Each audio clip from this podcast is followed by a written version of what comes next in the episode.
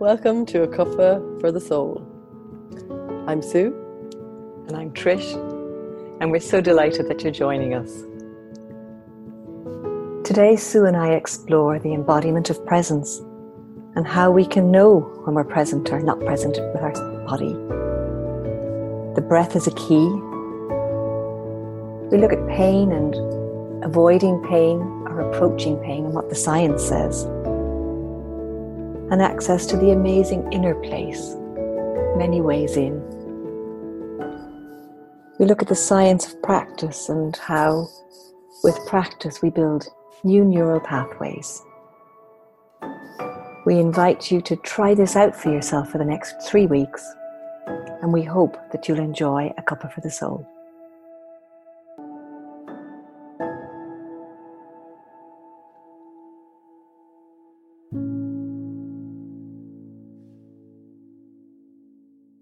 So, we're going to start today with a little poem or excerpt from Jon Kabat-Zinn. It is called Tasting Mindfulness. So, if you'd like to close your eyes, if it's safe to do so, and just receive these words. Have you ever had the experience of stopping so completely, of being in your body so completely, of being in your life so completely that you knew and what you didn't know, that what had been and what was yet to come, and the way things are right now, no longer held even the slightest hint of anxiety or discord. It would be a moment of complete presence, beyond striving, beyond mere acceptance, beyond the desire to escape or fix anything or plunge ahead a moment of pure seeing, pure feeling, a moment in which life simply is. And that isness grabs you by all of your senses, all of your memories, by all of your very genes, by your loves, and welcomes you home.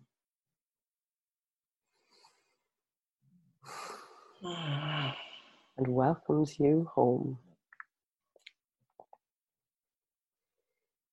Isn't that the delicious invitation to come into presence? And maybe that's why the word mindfulness is spreading around the world the way it is and why people's curiosity is being piqued. Because I think we all want to taste and experience that. We recognize it, we know it when we're in it. Um, it's not new, Nobody has copyright on it. It's our birthright. And yet we can go through so many parts of our life, so many parts of our day, not in that space. And this is this is the joy of being able to offer our little little nuggets of life and wisdom of how we have come into this experience, how we've embodied the embodiment of presence. Yeah, and it's it's that bit, isn't it? it? Again and again comes up the power that simply being in the present moment can bring, where we step out of this mind that is constantly racing, judging, pulling us either into the future or the past, but the power of simply coming out of the head and into the body and really embodying that sense of presence and awareness really opens up your capacity to taste, just simply taste more of what is happening in this present moment. So often, I know myself, so often I have missed things because I've been, oh, I can't wait till the next thing, or I'm in a rush or in a hurry to something else. And I miss that present moment, that delicious present moment of seeing the the sun come through the clouds or the smile on the girl's face. Something so simple and yet so beautiful and wonderful. And yet, the more we practice attending to the present moment, the more present moments attend to us, the more present moments open up. And then we become awake a, a little bit, isn't it? A little bit more awake to what is actually happening in our bodies and in our lives, as opposed to the stories that we tell ourselves about how we're right or how we're wrong or judging ourselves or judging other people. We just come awake to what is real in this moment, not the story. I think what's lovely is having a cue to know when you're present and when you're not present. Mm. You know, the body doesn't lie and the body doesn't go into the future. The stomach can get very anxious when we're not present, can get very anxious when we're jumping ahead because it can't be there. Or can get very weighed down and burdened when we're mired under the past. It's where the lovely compassion practice comes in because we can forgive ourselves for what we didn't do in the past. And we can make peace with ourselves for jumping ahead in the future when we recognize the physiological cues that alert us to not being present. I have a very vivid image of being on a beach in Donegal a few years ago. And there was a little boy who I've never seen before since who was on the beach digging in the sand. And he was maybe about five. So not a toddler, but not a big boy. And I remember looking at his body, at the form of this child playing on the beach, wondering, where in his body is this energy? Where is his life energy? And as I watched from the from the shoreline, I realized he embodied he, he was all over his body. He was full, he was everywhere. He wasn't like, you know, you can look at an adult walking along the beach and they're being led by their head jutting inches forward or somebody who's slumped in their body. And it's not to judge it, it's just to understand that the energy will gather where we're most focused. So if we're really overthinking something, we'll be very full on in our brain, or if we're hugely charged in the emotional centers, we'll be lower down in our body. And yet, when we get into movement, whether that's walking or running or swimming or yoga, we stretch out into our whole body. We pull the energy more into harmony, more coherent as opposed to more staccato and stuck in different places. And so the image of that little child being so alive in his body has stayed with me, even though I haven't seen him since. And I guess it's that we all recognize that, you know, children are so in the present moment. And the invitation in mindfulness is to come back into the present moment without judgment, so if we catch ourselves having zipped off somewhere, it's noticing that and simply coming back into the embodiment of whatever's been experienced right now. And the breath is like a key. It mightn't be breath if somebody's very, very anxious and troubled, maybe tuning into sound in that moment, just listening to the sound that's around, whether it's pleasant or unpleasant sound, not to judge it, but focusing awareness on a dimension of being present can pull us back into the here and now really quickly in an instant, in as much as it takes to take a breath or to tune into sound or to feel our feet. Yeah. It's the magic and the power of this mindful practice.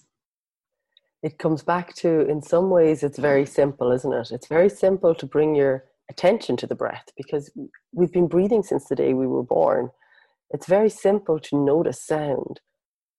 And it's very simple to notice your feet on the floor. But sometimes we, we either attach judgment to the sound or we attach something to the breath. Maybe it, it's too shallow or it's it's not the way maybe we want it to be. So some level of judgment. Or the simplicity gets forgotten so quickly and we move on to the next thing. And we might recognize the breath for a moment and then we're gone. So it's it's like going to the gym. The more you practice your attending to the breath, your attention on the breath, the more then, as that being the anchor, the more you do it, it's like building the muscles. So then you become stronger at holding the attention on one point of focus. Because research shows we actually have managed in some miraculous way to be able to decrease our capacity for attention and focus, probably largely because of you know smartphones and just instant everything being on around us and so much bombarding our awareness that we can flit from one thing to the other. It's a little bit like having way too many tabs open on your, your laptop and then it uses mm-hmm. some of the CPU usage, um, the central processing of your, your laptop or your computer. And similarly, if we've too many tabs open and we're switching from one thing to the other, then it becomes quite exhausting, doesn't it? We're moving from here to there. And in that jumping from one tab to the next, we, we're no longer attending to what is here, what is now. And we're, we're getting exhausted by it. And it can sometimes be we don't want to attend to what's here and now because it's really not pleasant. It may be that the body's very ill, or we've got a life limiting disease that's chronic, like something that's self limiting mobility, or we're in pain, mm. physical or emotional pain. And it's very hard to stay with that because it can be very, very uncomfortable. And we've got an ancient mechanism that's wired to take us out of that in an in a an idea to cope better because pain whether it's physical or emotional is also very draining and exhausting.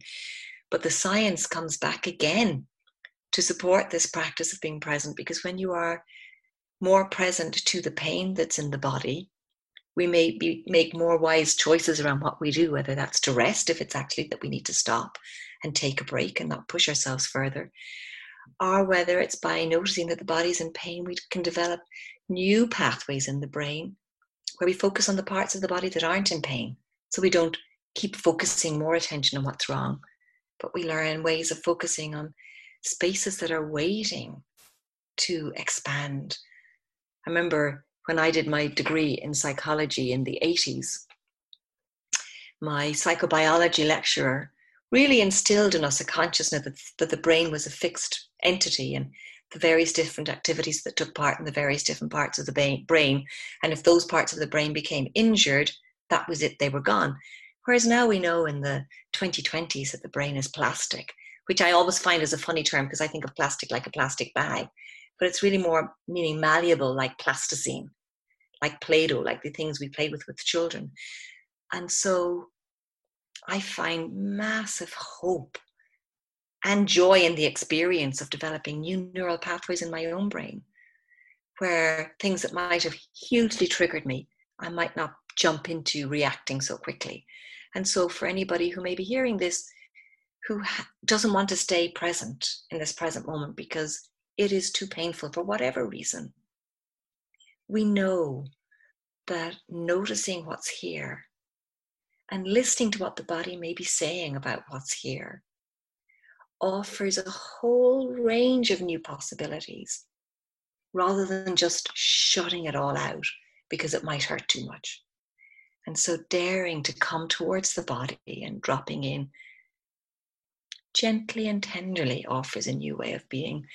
I remember a gorgeous um, participant in one of my groups who had a lot of back pain.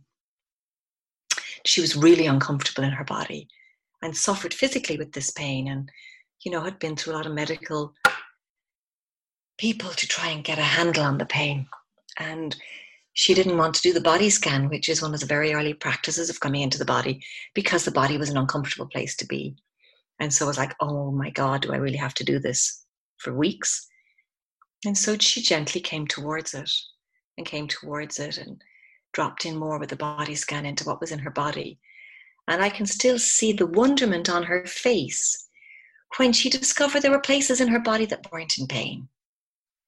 And so when she became more familiar with dropping into her body as opposed to cutting away from her body, she found great warmth around her heart, which she didn't know she had. Remember, uh, after a full day of practice and silence, her coming in from an outside wooded area with such joy of feeling loved, just being on her own out in the woods during that day of silence. And this was incremental access growing inside her body as she landed more into the body rather than eliminating the body as a place to be in because of pain. And I think this is the this is true experience. This is what's offered to us when we drop into the body.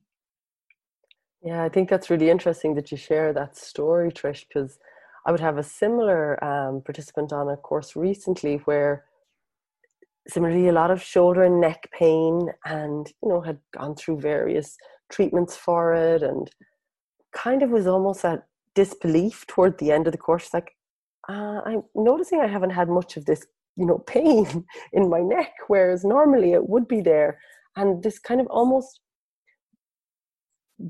huge sense of surprise that, God, this thing, this simple thing of coming into my body has actually made this other thing that I've been throwing a lot of money at trying to get to change and shifting the focus not from a place of wanting this practice to make the change in my body but actually bringing that sense of curiosity meant that then throughout the day she was more aware probably of how she was holding herself as well you know and to be able to take those moments to soften into oh there's a tightness there. So i think what's really interesting with the practice and bringing the, the awareness into the body means that instead where there's an there's some discomfort instead of kind of pushing it away and going oh god i don't want to go there you're invited to gently approach it and see what does approaching it in this kind of childlike curiosity that gentle investigation what does that do? Because often and i would have had people on another lady on a course a few years ago where she had fibromyalgia and this idea of the pain and then the judgment of the pain you know and actually when she stopped judging the pain and could just be with the pain itself it seemed to ease somewhat. So instead of the, i don't want this this is because that takes up a huge amount of energy doesn't it? This resisting. resistance. Yeah. A huge amount of energy. So what we know is that actually when we do attend to what is really happening not the not the what's happening with the judgment or the resistance or that I don't want this, but the actual what's happening, something softens.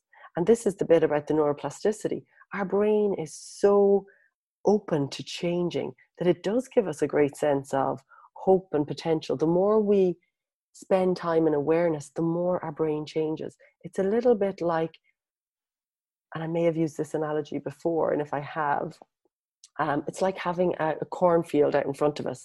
And all of my life, I've been running down to a tree down at one end, straight ahead in front of me. And I'm following this pathway all my life. And then it's well worn, isn't it?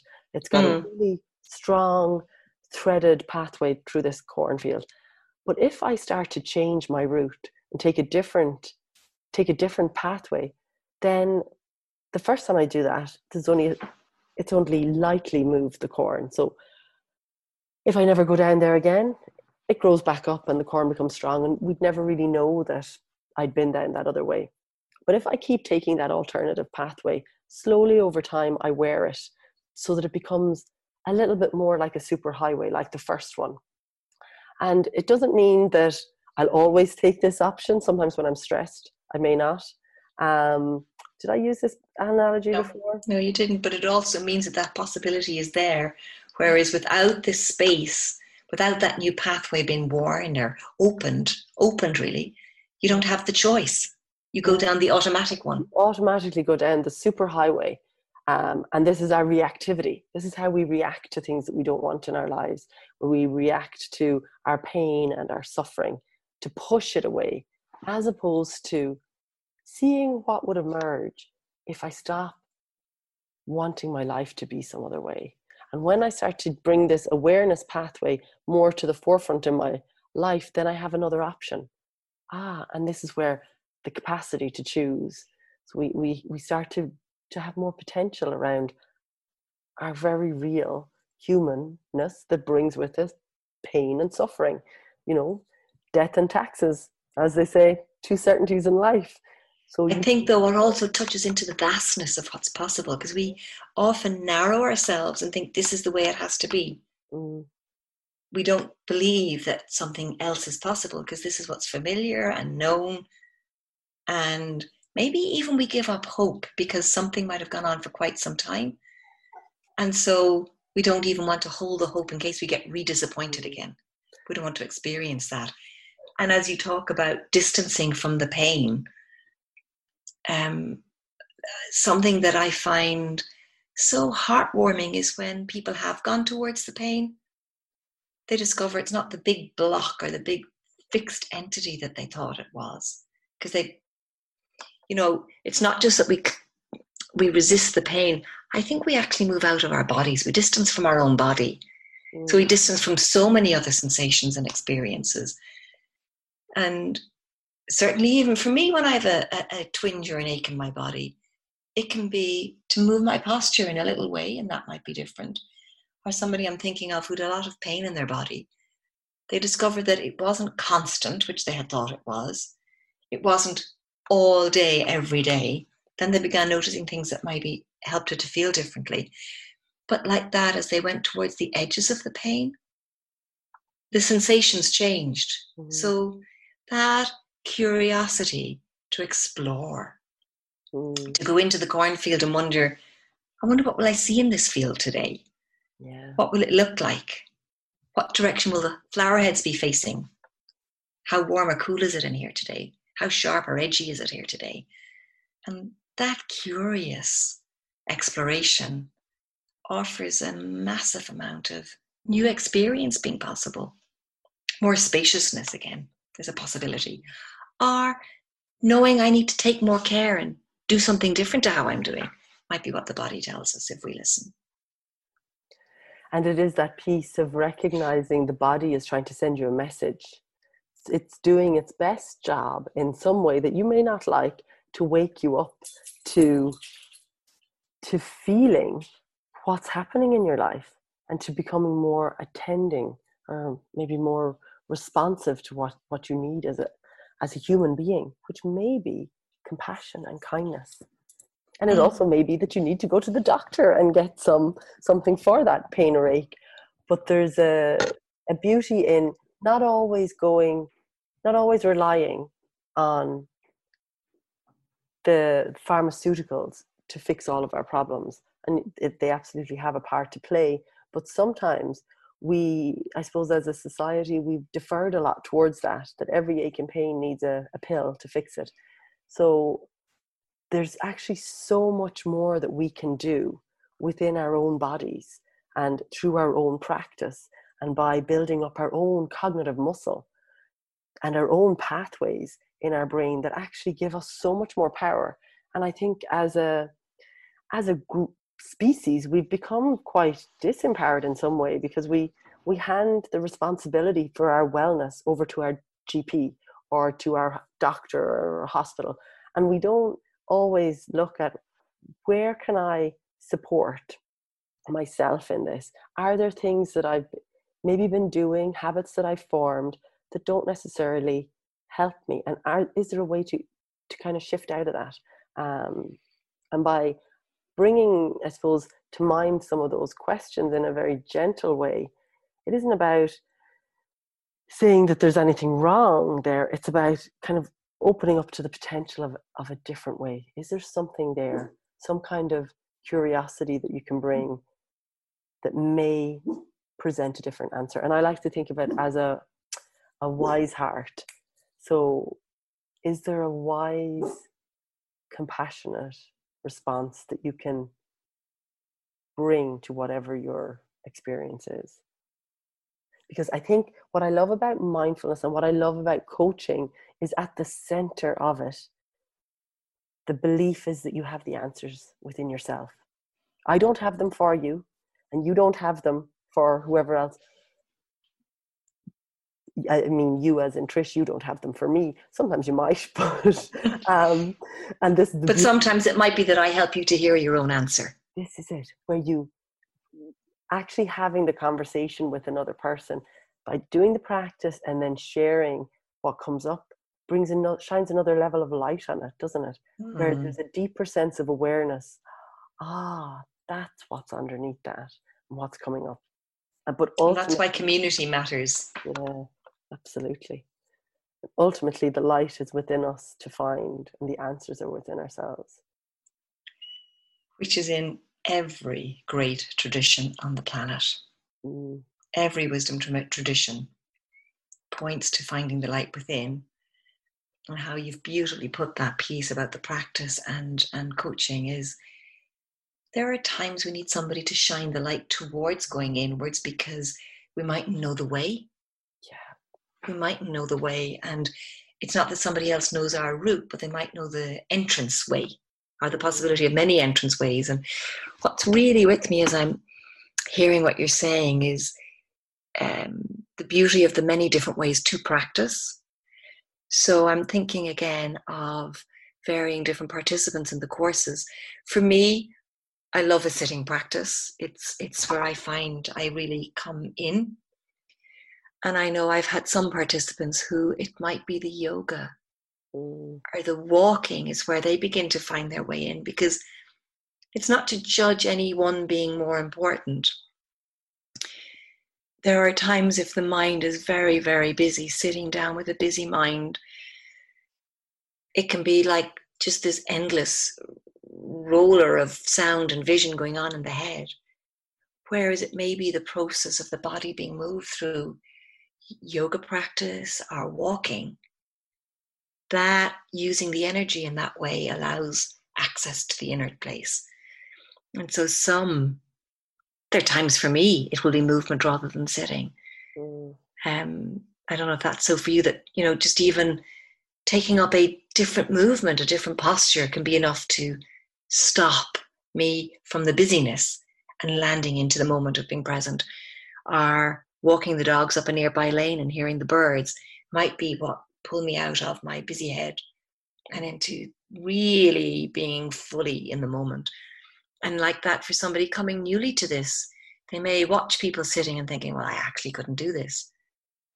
But it may be for them to explore dropping into the body through movement, whether it's indoor practice or outdoor walking, might be a gorgeous way to encounter the present moment. And as you you say that, something comes up for me. I know when I started practicing yoga when I was in my early twenties, and being quite a competitive person, I noticed I was looking at what somebody else was doing in their practice, and geez, she can do a downward dog a lot better than I can, and there was more judgment in the. Mm. So hmm. I so in competition, even with somebody else in the room.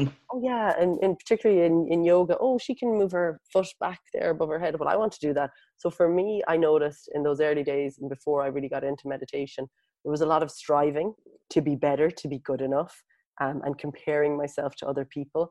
Um, and then obviously, the more I practiced and brought in meditation, I really realized the the value in the non-striving. So I think if somebody's listening to this for the first time, to really observe that sometimes we can get caught into this judging mind or this striving to fix ourselves or this striving to be good enough or better than. And um, to, the practice, particularly in yoga, is to, to move the body with awareness and to really deliciously bring yourself into that present moment. And I know for a lot of my participants where they maybe found the body scan difficult because, hell, I can't feel anything in my toes, like, or, you know, they're like, I can't feel anything in the back of my leg or my ankle. There's no sensation there. And when they do the movement practice, there was a real sense of, ah, I can feel my body now. there's there's like sensation in these parts of the body that, you know, largely until we really attend to them, are we're slightly cut off from until we mm. really get learn to get out of our heads and into our bodies, trying to figure out is that my big toe or my little toe or my, can I even sense the little toes in between? Is completely it's like a a landmark event for for people when they come to this practice sometimes for the first time. It's like, oh my God, I have to now sense something in my toes. And unless there's a sock hitting the skin, I really can't feel anything. I think this isn't just for the first time. I think it's really important what you're saying, and I really welcome it because I think that striving mind is. Well, I take great comfort from the fact that the Buddha wrote about this two and a half thousand years ago. So even though we have evolved as a race into our digital age, he spoke about the striving mind back then. So I think it's part of our our wanting to better ourselves. So there's a really good side to it. We want to be better. Mm. But it's how to not get crippled by that push, push, push, push, push to be something other than what we are. And I think it's gorgeous to to acknowledge the part that judges and strives and competes and to notice it and to even acknowledge that it's there. I love Thich way of addressing this aspect of our being where he says, Ah, there you are, my friend. Come in, have a cup of tea with me there you are, my friend. So it may be that that angry, feisty wagon is making her presence felt. Like, ah, there you are, my friend. Come in. Ah, that very self demeaning, belittled, judging person is there. It's like recognizing that too and say, ah, there you are, my friend. Come and have a cup of tea with me. Or the part that's striving, wanting to be able to get your ankle around your neck because somebody else in some other part of the planet can, and your ankle doesn't want to go above your knee. Ah, there you are, my friend. Come in, that striving woman or man. Welcome. Come and have a cup of tea with me. And it's that inclusivity. I know whenever I try to push something away, it comes back and bites me in the bum. Mm. But when I can welcome that aspect of myself or have enough wisdom to acknowledge an aspect of somebody else that I am reacting to, it softens. It softens. I can't, like I keep saying, I can't do it to make it soften. Mm. But there's such an integrity in this. There's such an integrity of, and humility. Isn't it interesting though, that piece of giving up the desire that it will fix or go away or soften? That i I'll do the practice so it'll, I'll be better. But, but yet when you just do the practice to be in the practice, and to be curious and open, something shifts and then something changes. But there's that need to just meet it and allow it to unfold in whatever way. It's about actually trusting that what is going to unfold for you will uh, in when the time is right. You can't make it quicker. No. Yeah. But you can certainly, what's that they say? And I would say this when I train athletes, sometimes you, you can't uh, force yourself into flow, you can't jump into flow, but the more you practice mindfulness and the more you practice meditation, the likelihood is that you'll fall into flow a lot quicker, a lot easier. So because you'll be aware and be able to bring yourself to that that place of awareness, noticing the body when you're running um, or engaging in whatever your sport is, then the likelihood is with that awareness you go into flow so practice will get you there, but you you can't kind of force it. It's a bit like even the, the when they've done brain scans on new meditators and the seasoned meditators, and they pick up all the different readout from the brain, and the seasoned meditators go into that meditative space more quickly. Is that better or worse? It's just what happens. But we know that it's a healing space for the body. And the different the, wavelengths that flow enable the body to re, re, regenerate. And the more we practice, so the the gyrification in the brain actually, these folds get get thicker, so the grey matter parts get thicker, and it actually means that we process information much faster. So this, the more we practice, then it's like it's almost like if you imagine putting a child on a water slide in their swimsuit but there's no water on it. As they go down the slide, their little bottom is going to stick to it and it's going to be a little bit jumpy. And it's a bit like how we start meditation. First, we're a little bit jumpy. Uh, but then as we practice more, it's like somebody turns on the water tap and there's a bit more water. So the child goes down the slide, water slide faster. And then the more water you put on the water slide, the faster you go. So it's a bit like the myelination in the brain gets thicker the more we practice. And we know that 10,000 hours of practice, Daniel Coyle talks about 10,000 hours of purposeful practice myelinates the brain to the extent that it's like a superhighway as information passes through. So if you want to learn the piano and you want to become really adept at that, 10,000 hours. If you want to practice meditation and get to the level of some of the gurus, you know, you're talking 10,000 hours. Now for you or me, we're probably not going to get to 10,000 hours in, you know, a couple of years, but the more we practice, the more myelin goes on the, our nervous system, and the faster that information gets processed. And so our capacity to come into the present moment becomes that much more adept over time. So maybe to clarify that a little bit for people, it's not about getting you 10,000 hours to be super better, super quick, super fast. It's more about understanding that just like your analogy of going through the cornfield, the more you do whatever form of practice of meditation, the more that little pathway is going to get worn in the cornfield. Mm. So the more you have access to a different route from just that normal immediate reactivity. And the routes that they've studied in the brain come to the frontal lobe, so the areas of our mind, brain that communicate compassion, understanding, access to that other part of our being that engages more with other people with more compassion. We grow and strengthen the access to that, both for others and for ourselves. We've more access to that for ourselves.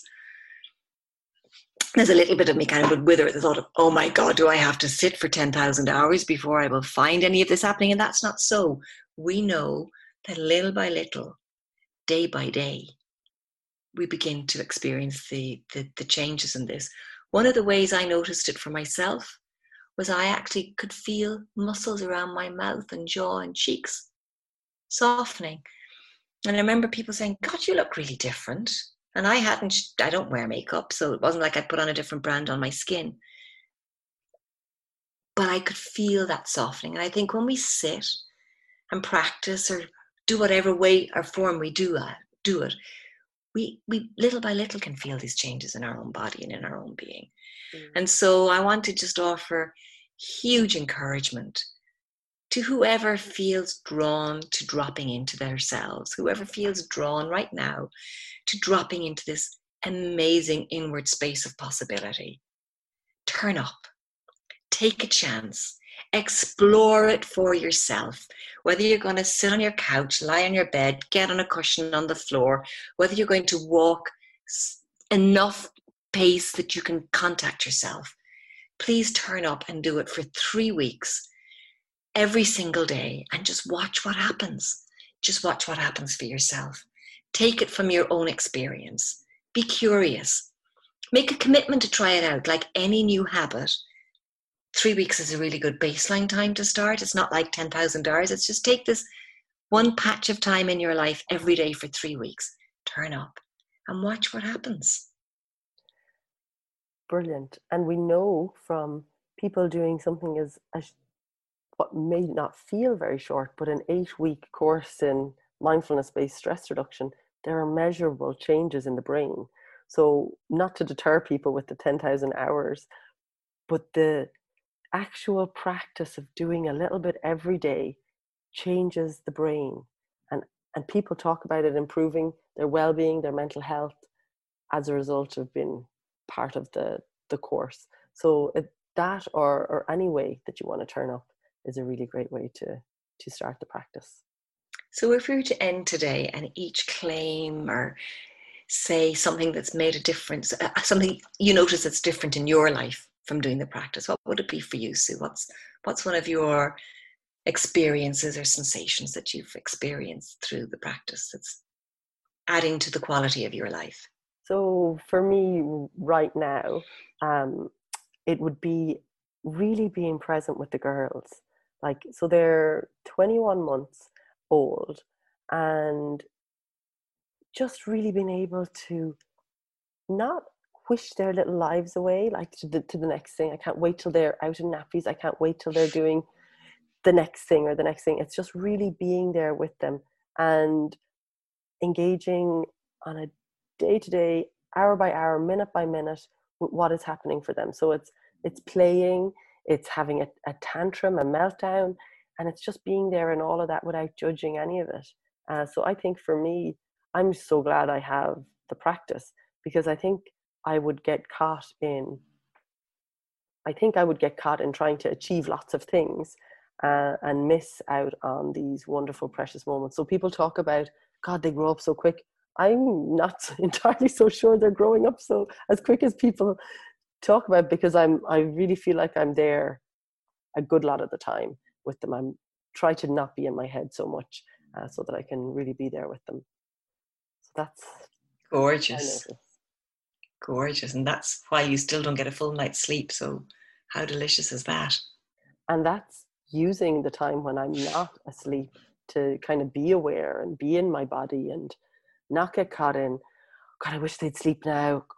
You know obviously i would love if they would sleep and they were great sleepers because i love my sleep but i'm kind of using that time to just be in my body and let go of any judgment that it should be some other way because it's so easy to compare myself to other parents whose children sleep the night. So easy to compare myself to other multiple mums and parents who have, you know, two and three children and how their children behave. But actually, to not compare myself and not compare them, they're not bad children because they don't sleep. It's just what they need right now. And I think, yeah, I think it's, yeah, it's really helpful to not fall into judging or over analyzing or getting caught into sleep training or whatever it is.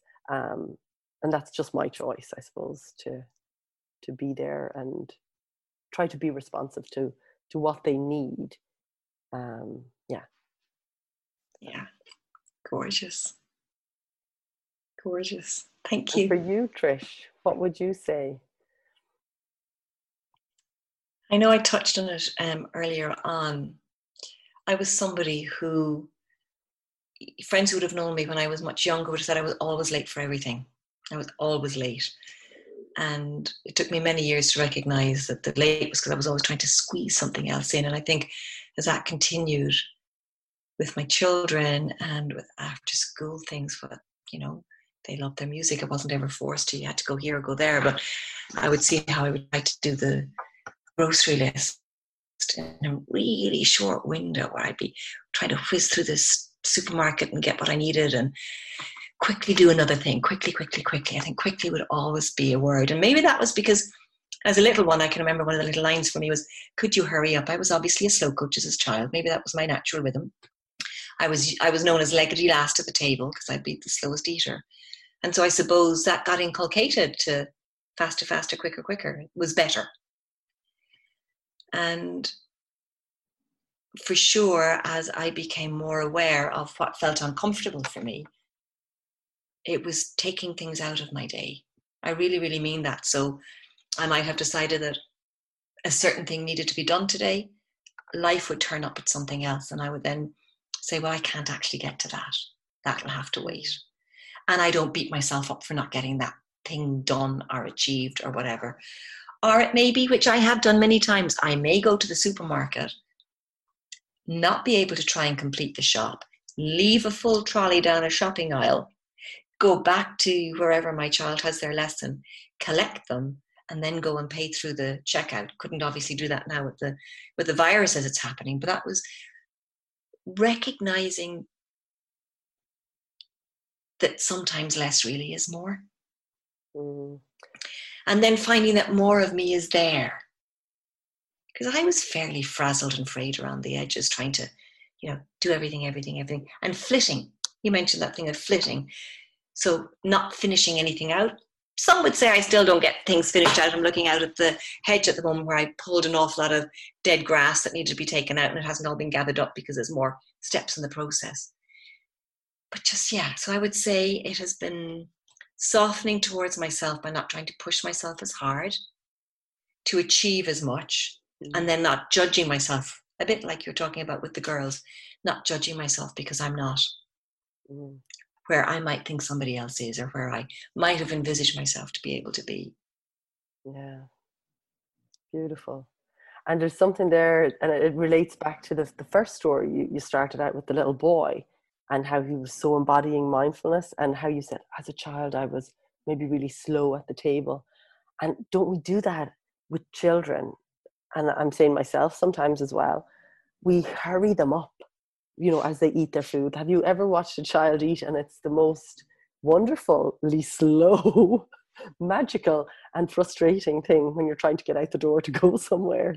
Um, and we we put we start to put as parents you know parameters on their how they are to fit them in to squeeze them into how our society runs to get to play school or school or whatever it is um, so we start to hurry them up no more than what you said you were inculcated to moving quicker.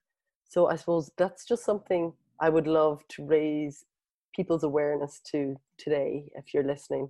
How are you with your kids? Are you trying to rush them out the door or, or with yourself how are you with that child version of yourself mm. horsing down your breakfast as you're putting your coat on and drinking your coffee in your car or you know well maybe not right now for a lot of people, but just yeah, to observe how how you are and some of those habits around moving into your day.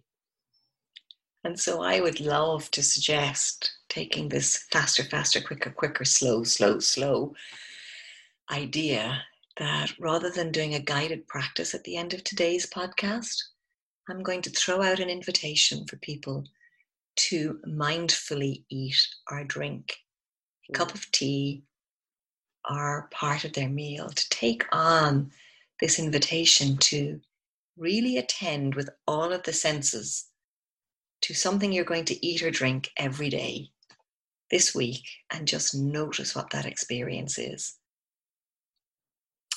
And leave it there for people to explore and be curious with.